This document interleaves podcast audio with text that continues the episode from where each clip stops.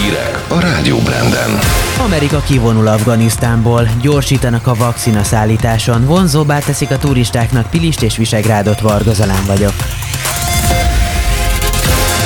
Üdvözlöm a Rádió Brand hallgatóit, jönnek a részletek. Az amerikai csapatok szeptember 11-ig kivonulnak Afganisztánból, ezt jelentette be az amerikai elnök. Joe Biden azt mondta, a körülbelül 2500 katona május 1-én kezdi meg a kivonulást.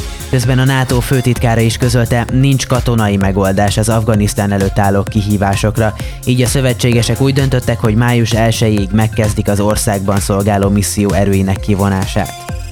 A koronavírus elleni oltóanyagok szállításának gyorsításáról állapodott meg az Európai Bizottság a Pfizer és a BioNTech vállalattal.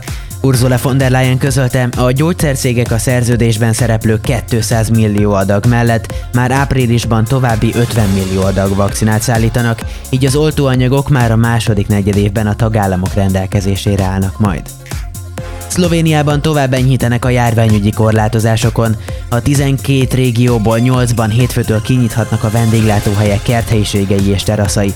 A jubjanai kormány változtat a határátlépés feltételein is. Ezúttal oltási bizonyítványjal azok is beutazhatnak az országba, akiket a Sputnik V vagy a Johnson Johnson vakcinával oltottak be.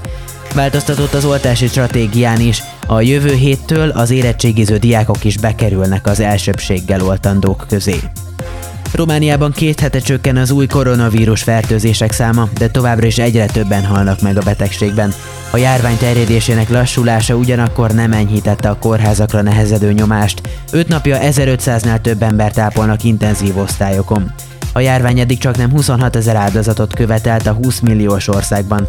A koronavírus fertőzésnek tulajdonított halálesetek átlagos száma március 3-a óta folyamatosan emelkedik.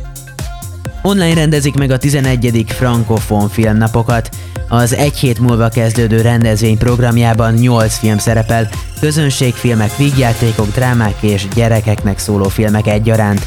Az érdeklődők emellett részt vehetnek a Francia Intézet és az Uránia Nemzeti Filmszínház közös szervezésű kísérő programjain is.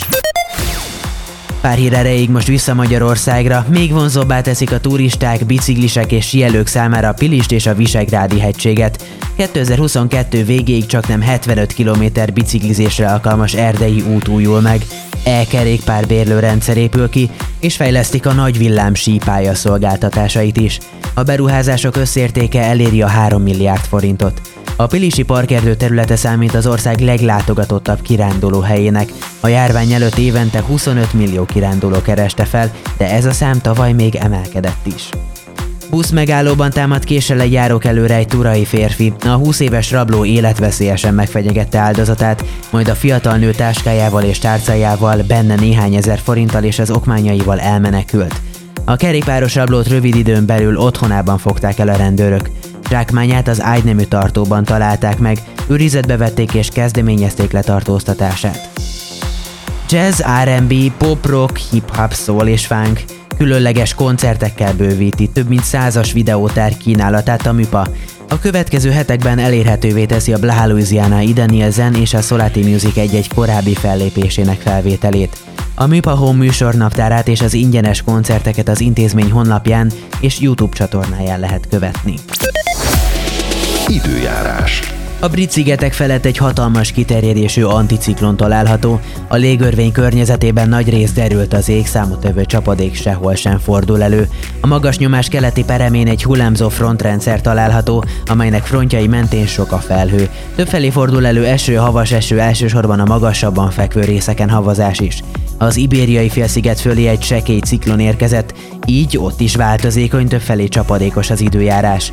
A Kárpát-medence időjárását péntek estig továbbra is az említett frontrendszer alakítja, ám kisé csökken a csapadékhajlam. A szerkesztő Varga Zalán most köszöni a figyelmüket, egy óra múlva ismét jövök a hírekkel.